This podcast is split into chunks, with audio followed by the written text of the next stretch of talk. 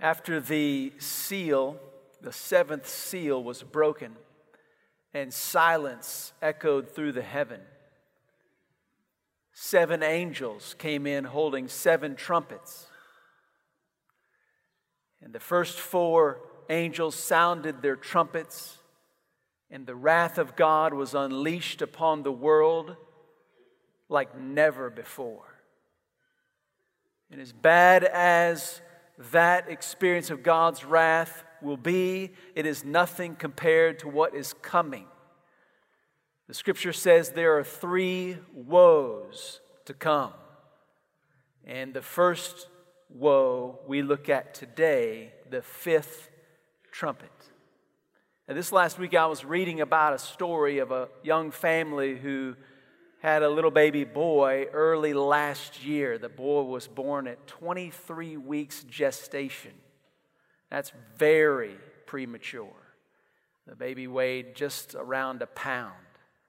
There were many procedures, therapies, doctors, all kinds of effort given to help this little boy fight for life.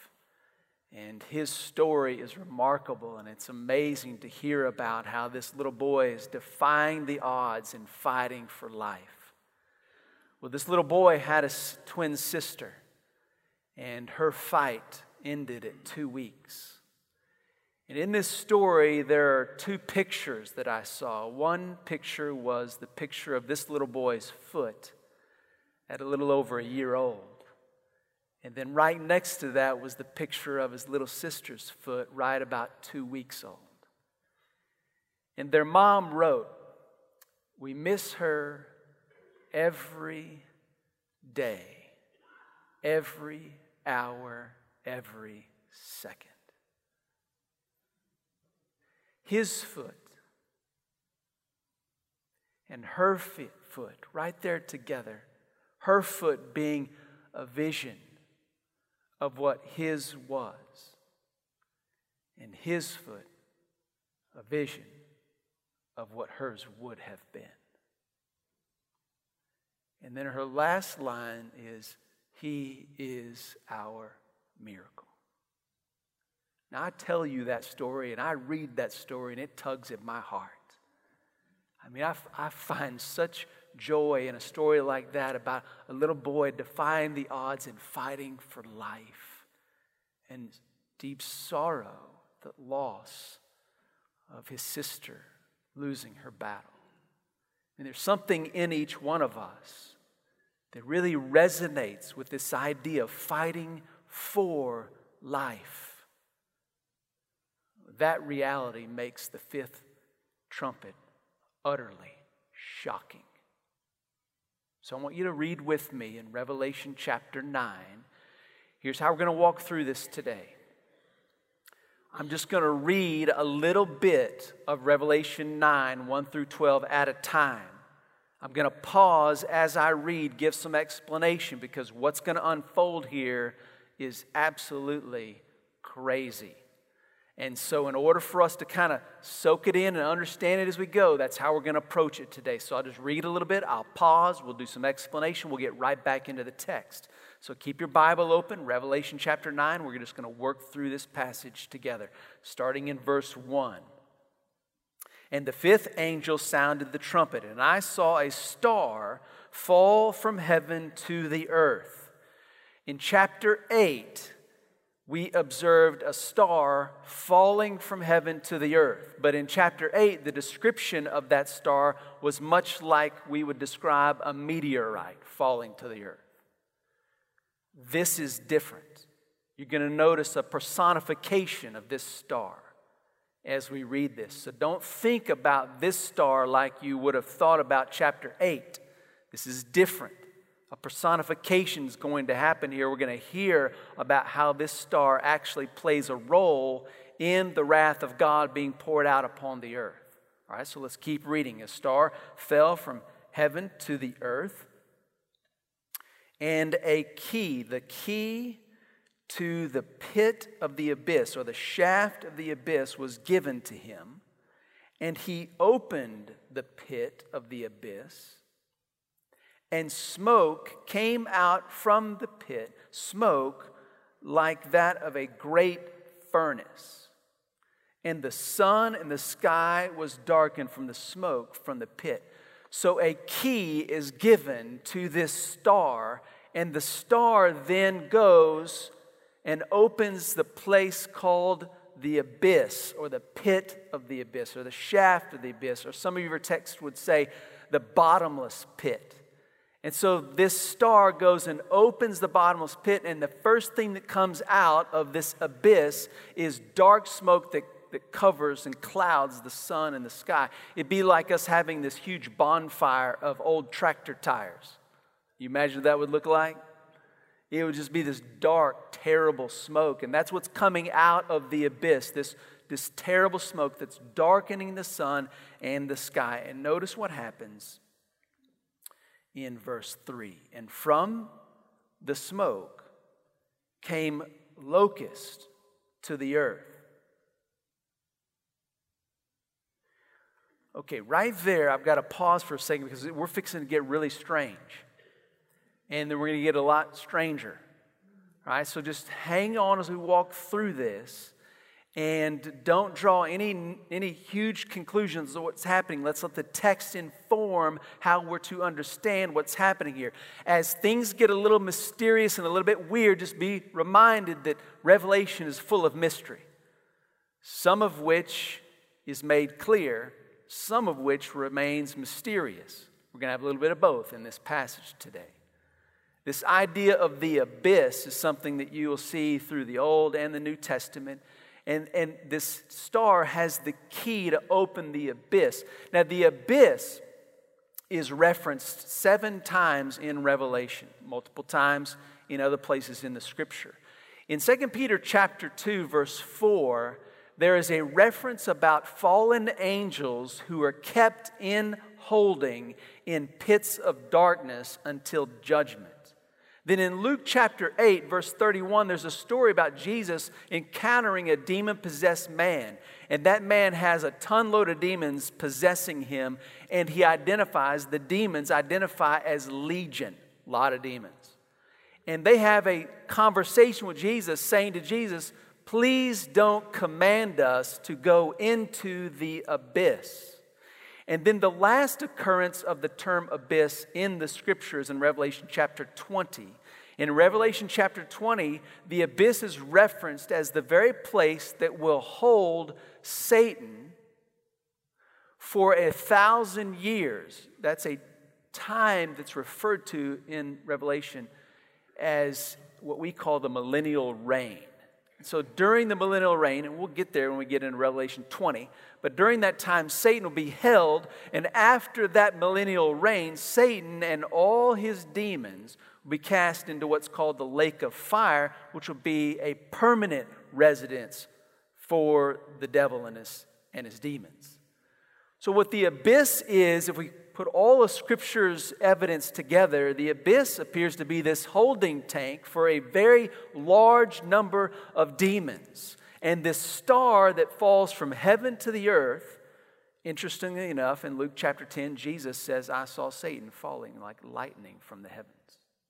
This star that falls to the earth has the key to the abyss to open the abyss, which is the holding tank of demons, and to release whatever's in the abyss. And what we first see is released is this black, acrid smoke.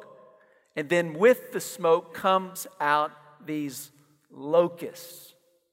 Now, notice what is said about the locust. Continuing in verse 3 From the smoke comes locusts to the earth, and authority is given to them as the authority of the scorpions of the earth.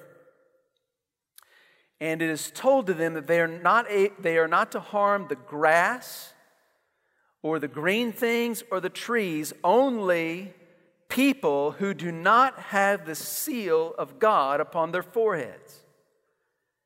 And they are forbidden to kill the people, but to torment them for five months. And the torment, their torment, their torture, is like the torture or the torment of the sting of a scorpion when it stings a man.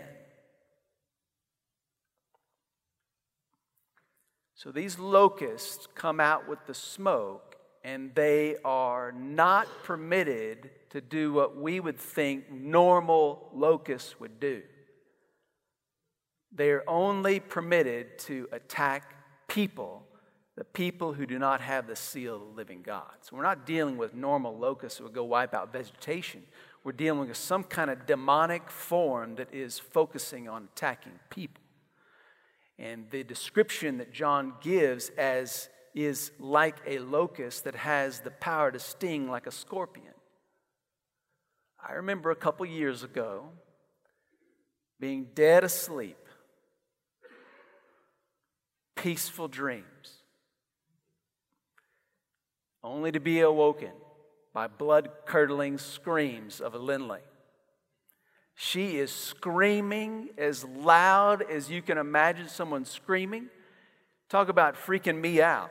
I'm busting out of bed. What in the world's going on? I'm looking for an intruder. I'm thinking, what is happening in our house? She's screaming. She's jumped out of bed. It's complete chaos. And she begins to say, I've been stung by a scorpion. I'm kind of like, what? For real? Yes, I just got stung. And so we pull back the covers, and sure enough, there's a massive scorpion in the bed, and it has just stung Lindley, and she is not feeling good. Now, I try to be compassionate and understanding. I think I stay awake for a couple minutes trying to communicate my feelings toward her. A couple weeks later, I had deep regret for not being more compassionate. You know what happened? I got stung in the middle of the night by a scorpion in the bed. Let me just tell you, we had exterminators come out in force after I got stung. you know, being empathetic requires understanding the pain. And uh, I tell you, that is a terrible experience. And the description here in Revelation is a description of such suffering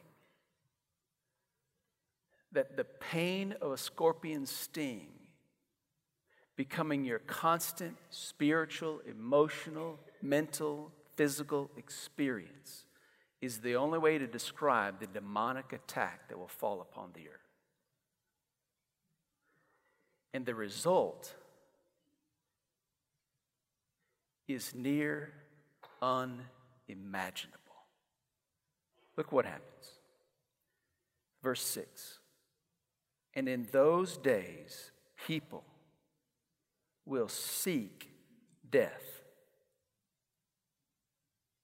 and they will not find it. They will desire to die,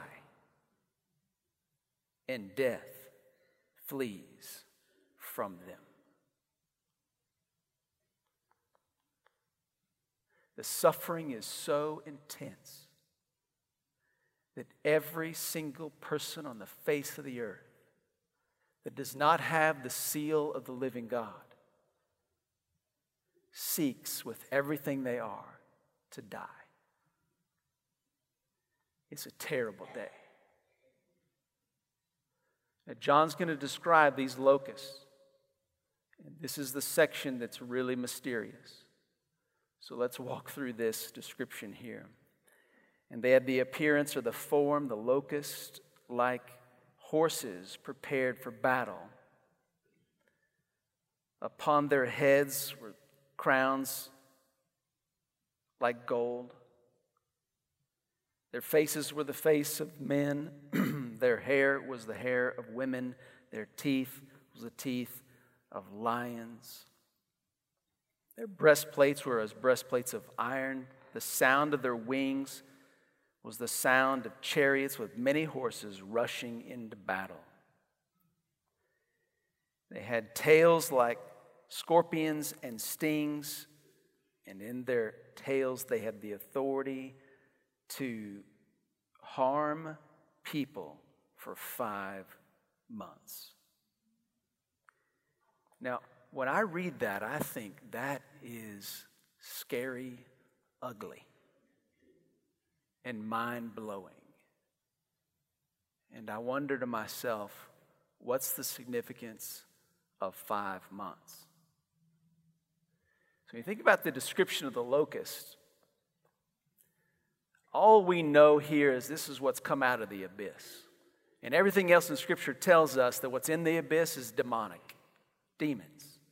This is John's description of some kind of demonic attack on the world, specifically focusing on those who do not have the seal of the living God.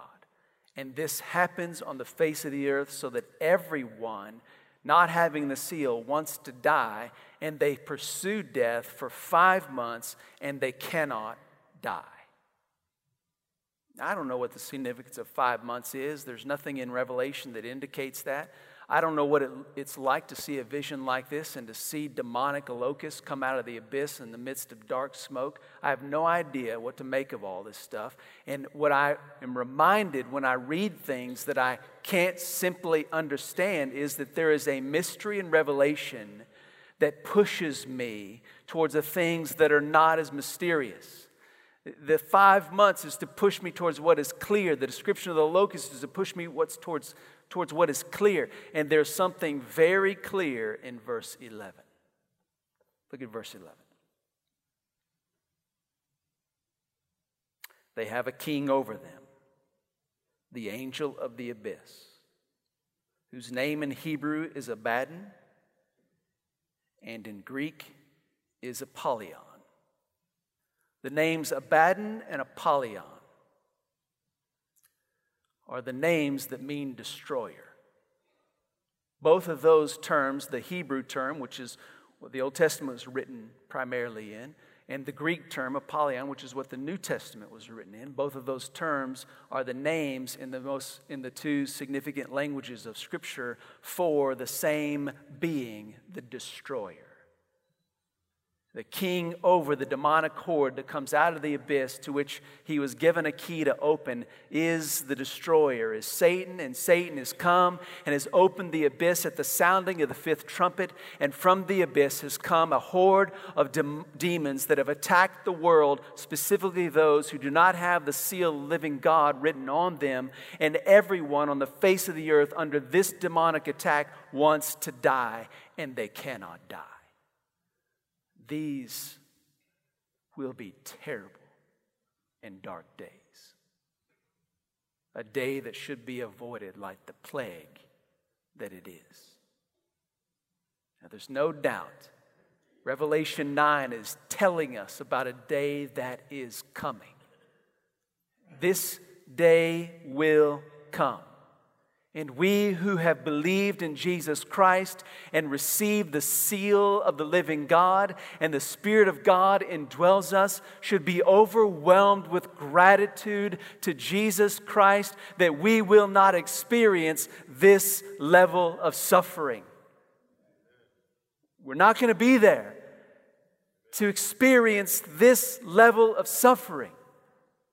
People of the seal of living God don't receive this attack. We should be thankful. And certainly, when we read Revelation chapter 9, we should want to help others avoid this level of suffering and wrath by trusting in Jesus Christ as their Lord and Savior and receiving the seal of the living God. No question. We ought to leave here today feeling unbelievably grateful that we have received the seal of the living God and God has spared us from his wrath, that our sin is due. We ought to leave this place overwhelmed with such gratitude that we are motivated to go to the people around which we live and ask them, Do you know Jesus Christ? Because there's a day coming you should want to avoid, and you can by trusting in Christ. But there's more in this passage the, the day in which we live and the circumstances of our everyday life, right here and right now, we need to see the revelation right here in chapter 9. When the abyss is opened, a number of demons, apparently very large, infiltrates the earth. So much so that every single person longs to die. Now, that is completely against everything that we are. Every single person has a God given desire to fight for life. We want to be alive. We want to stay alive. We want to have life. We want to have more life. There's something in all of us that longs for life. I love reading some of the biographies of individuals or groups that have fought for life in situations where death was knocking at the door every minute. Did you see the movie Bro- uh, um, Unbroken? It's a great story. If you've not read the book, it's better than the movie. They always are. You know, check that book out. There's another book called Endurance about Ernest Shackleton. And he had a ship that was trying to get to the Antarctic. And they're in the Antarctic Sea area, and ice came in and crushed their ship. The whole story is about how they survived. It is unbelievable. The tears in the darkness about the Bataan Death March. One of the largest defeats of military of the US military in our history. And people were captured and they're forced to go on this long march and they spent over 3 almost 4 years in torturous situations and fighting for life. Phenomenal stories. People love to read those stories. People love to hear those stories. Why? Because there's something in us that longs for life. Ephesians chapter 5, verse 29, when talking about marriage, the Bible actually says the reason why a man will want to love his wife is because a man wants to take care of his own life. And so he says, the scripture says, in the same way that a man wants to nurture his own life, he is to care for his life. No one ever heard of anyone not taking care of his life. There's this general statement in verse 29 that just affirms that it's in all of us to take care of our lives so that we stay alive in Ecclesiastes chapter 3, verse 11, says that God put eternity in our hearts. Do you know what's in each of our hearts even more than desire just to stay alive? It's the desire for eternal life. Every single person not only just wants to stay alive, we want more than life. That's how we've been made, that's how we've been created. But the moment the earth is overrun with demons, released from the abyss, every single person not having the seal of the living God abandons the desire for life and finds it replaced with the desire to die. What we see in Revelation 9 gives us a really clear indication of something that's happening even today. Now, there's no doubt that the seal of the abyss remains closed. The key has not been given, it's not been opened, and this number of demons has not infiltrated the earth and deceived people into choosing death over life. So we're not dealing in the day yet where demons have overrun the earth, but it does not mean that there are not demons in Satan's activity right now. The scripture says that our battle is not against flesh and blood, it's against the powers and principalities of the air. There is a clear indication throughout scripture that there is a number of demo- demons and demonic activity and Satan's schemes on the earth active right now. It's just that we are not in the position of having the opening of the abyss and this horde flooding the earth. But don't mistake the fact that it's not been opened to think that there are not spiritual battles happening around us every day. The scheme of the enemy has not changed. Revelation chapter 9 is the clearest description in all of Scripture about the scheme of the enemy. Now, Jesus talks about it in John chapter 10. He says, The thief, Satan, comes to kill, destroy, and steal wants to destroy life, steal life. But Jesus says, I've come to give life and life to the full. There's that indication. We have an enemy that's wanting to take life from us. And then in Revelation 9, we see this clear description of the agenda of the enemy unleashed on the world as a form of God's wrath falling on the world. So here we live on this side of the fifth trumpet. And the enemy is scheming to cause us to choose death instead of life. But until that fifth trumpet sounds and the door of the abyss is open, the devil cannot convince the world wholesale to choose death in its most apparent form. And so the devil and his demons have a different way of scheming before the fifth trumpet sounds to encourage those who have been created to choose life to instead choose death. He just disguises death so it looks a little bit more like life and a little bit less like death. That's why he's called the angel of light, masquerading and disguising himself as life when in fact he is dealing out I want to give you a couple examples of what I'm talking about. This is a sensitive subject. I want to be cautious when I deal with these subjects. I'm not bringing these up to unnecessarily offend. I'm bringing these examples up this morning because I believe it's part of my responsibility as a shepherd in this church to protect us from the schemes of the enemy.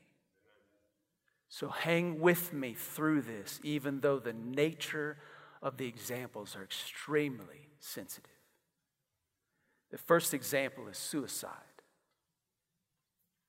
Did you know that over a million people every year in the United States alone attempt suicide? 43,000 die. Countless others contemplate the idea of ending life. I don't know what the number is for people who actually think about don't even get to the point of trying it, just contemplate it. And what is characteristic in those who become suicidal, in large part, is that they often come to the conclusion that life and the world would be better off without them. They actually believe they'd be doing their loved ones and their friends, their family members a favor by removing themselves from the earth. They believe that everybody would be better off without them. The enemy uses failure and the perception of failure, guilt and shame and brokenness and circumstances they believe that will never change, uses things like that to convince individuals that the world really would be better off without them. There's nothing they can do that could make things better and it would be better for them, it would be better for everybody else if they just ended their life. And I just want to tell you this morning those are lies. That is 100% deception of the enemy. Now, please don't misunderstand me. Listen to this. Do not misunderstand me saying that a person who is a Christian is not capable of committing suicide. I am not saying when I say that this is 100% deception of the enemy, that a Christian cannot get to the place where they take their own life. What I am saying is that a person who becomes suicidal is convinced of things that are lies, like the world will be better off without me. That is straight from the arsenal of the enemy. And if this morning you are contemplating suicide, you're contemplating ending your life, I want to tell you that life without you is not better for all of us. If you're feeling that way today in this place, I urge you to recognize the lies that are pushing you against what God created you to have. He created you to have life and it's the enemy that wants you to die. Please don't believe the lies and seek out some help. Tell somebody, tell one of us, let us know where you're at, and do not buy into the lies.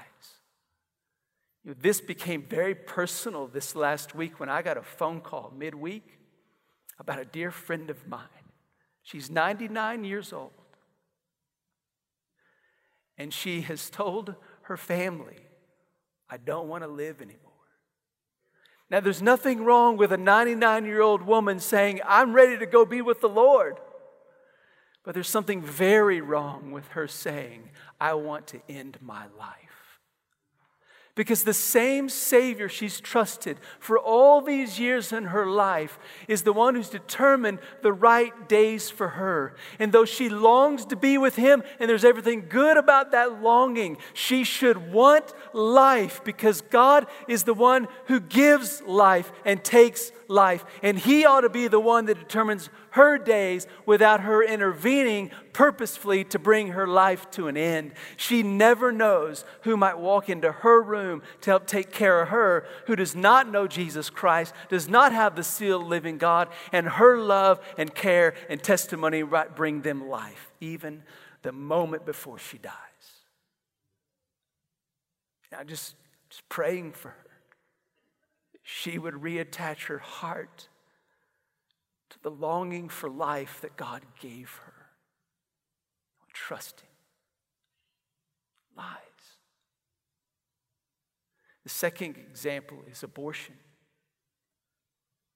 You know, a lot of times when individuals or families or couples decide to get abortion, it's because they, they are making that decision on the basis of wanting to make a better circumstance for the life of the mom or the dad, or maybe even better opportunities.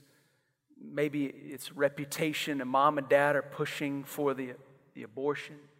Maybe it's financial. Maybe the couple's not going to stay together and they think this isn't going to work if we have a baby. All of the reasons that people give and all the surveys of those who have had abortions all boil down to one thing I'm going to choose death because I want a life that that life is going to prevent me from having. You see the deception in that? It's like this argument for life that convinces one for death. That's a scheme of the enemy. You know, one of the other approaches that, that often is, is given is if this child is born into this situation, that's not the life we'd want for that child. They're going to be unwanted. There's not going to be enough money take care of mom and dad aren't together. This is not a good life for this child. People actually make decisions on the basis of what they think would be a good life for this child, and they take life because it wouldn't be good enough. Do you see the, the deception in that? Someone choosing death from irrational perspectives because the enemy has planted lies in our world that get people to move towards death when they know better, when they know life is preferred. Again, I don't want you to misunderstand what I'm saying. If if you know someone or you're here and abortion is part of your story or someone else's story you're close to, there is a place in the kingdom of God for you. God loves you and He's forgiven those sins when you call out to Him, just like He's forgiven my sins. My sins are no more offensive to God than yours. But here's the thing when we make decisions like that, it's evidence of how the enemy is convincing our culture to choose death over life. We just call it by other names. The enemy doesn't stop his scheming with the things that are really obvious. He, he, creates paths of slow death that every one of us are tempted towards. Sometimes we call it success. And we pursue success because we think success is going to give us everything we need or want. Sometimes we call it happiness. And we want to pursue happiness because we think happiness is where we get the life that we long for. And people do stuff like this. I cannot tell you the number of times I've heard this. I'm no longer happy being married to my husband or my wife. And I know that God wouldn't want me to feel this way. So I'm leaving my spouse and I'm going to go find another one. Or they say, I've already found another one. and this one is going to make me happy. And I know that's what I need. We've chosen a pathway of slow death over the pathway of life, and we've called it all kinds of things. We call it pleasure. We pursue pleasure, filling our minds with pictures and experiences that are leading us right to death, but because we think in moments of pleasure, what we feel is what life's supposed to be like. We call it money, and we pursue money, and we give everything for it, and when we get it, we discover that it's certainly not able to deliver what it promised. We just buy into these slow pathways to death. Sometimes we can't even call it anything. We just end up being sucked into it. And then we end up living a life that's motivated by something like bitterness or vengeance. Someone has hurt us so deeply. And then we spend the rest of our life and years thinking of ways that we want to damage, hurt, or harm that person, or celebrating the moments when life doesn't go well for them. And we believe that life is actually eluding us until we have payback on the one who hurt us. These are all lies. Every one of these things are lies. And what the enemy does, disguise death so that, so that we choose these pathways. And then when we choose them, we choose them for so long, getting just enough return to keep us going into that pathway, not recognizing that what we've been doing with our lives is just serving a dressed up version of death. And it takes us right to the grave, deceived we thought we were getting life, and all we ended up with is death. The enemy is real. And he wants every one of us to be choosing death over life. And I praise God. The solution is right here, Revelation 9. It's right here. The angel of the abyss was given a key. Who gave the angel of the abyss the key? Who's responsible for this outpouring of wrath? The demons that come out of the abyss, they go to attack, and who can they attack? Only those who don't have the seal. They are prevented from attacking those who have the seal. Who prevented them? Those that they were able to attack, they were only enabled to cause incredible torment. that couldn't kill him. Who kept them from killing people? The people who were experiencing torment, they wanted to die. They were seeking out the Grim Reaper instead of the Grim Reaper looking for them. They were running and saying, I'm ready, take my life. And they were prevented from dying. Who prevented them? Yes, certainly in Revelation chapter 9, there is a king, Apollyon, Abaddon. He's the king of the abyss, but he is not the king. He is not the one in control. You want to know who's in control of this whole scene unfolding? It's the one who's worthy to take the scroll out of the ha- hand of the one who sits on the throne. It's Jesus Christ, the one slain lamb. He is the king over all of this that's unfolding. He is the one that's in control. He is the more significant king. He is the better king. There's not a person in this room that should want to have as the king of your life the destroyer. Everyone ought to want to have King of our life, the King of life. His name is Jesus Christ. And look what he does in Revelation 9 in the outpouring of his wrath that is necessary to come to bring about eternal life, he keeps open the door of hope, even if just a crack, for as long as possible. In this outpouring of God's wrath, he keeps open the door of hope by keeping the very people who are experiencing the wrath from killing themselves as they long to do, because Jesus Christ knows their last chance is only found in life.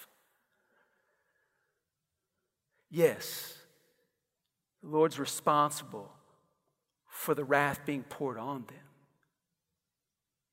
But He also is responsible for holding death from them, giving them one more window to find His mercy. Do you know that's what He's doing with you? You're here today with the breath of life because God has held death from you. It's more than that.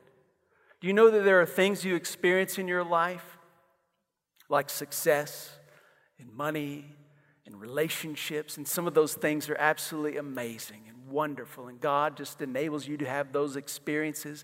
But you know what God does in those experiences? He, when He pours out on you the things that you want and the things that you never would want, like sickness and hardship and suffering. When He pours out the things you might want, He pours out the things that you don't want. You know what He's doing in every one of those situations? He's showing you along the path that would the enemy wants to lead you into death, that there is a way to life, and He's opening doors of mercy all along your path using the fact that every bit of money that you have in your pocket has never given you life. I'd rather have Jesus. He's using the fact that no money in your pocket and your absolute need for Him would drive you to Him. He's using all the things the enemy would use to bring you to death to show you there is life. And He wants us to choose Him. You have a choice today the King who is the destroyer, or the King who is life. And everything in your life is moving you one of two directions towards death or towards life. The difference is who you call king. And if you choose life, then you must offer life. Because we live in a world that is buying into the disguises of death. And unless we tell them, they will not know.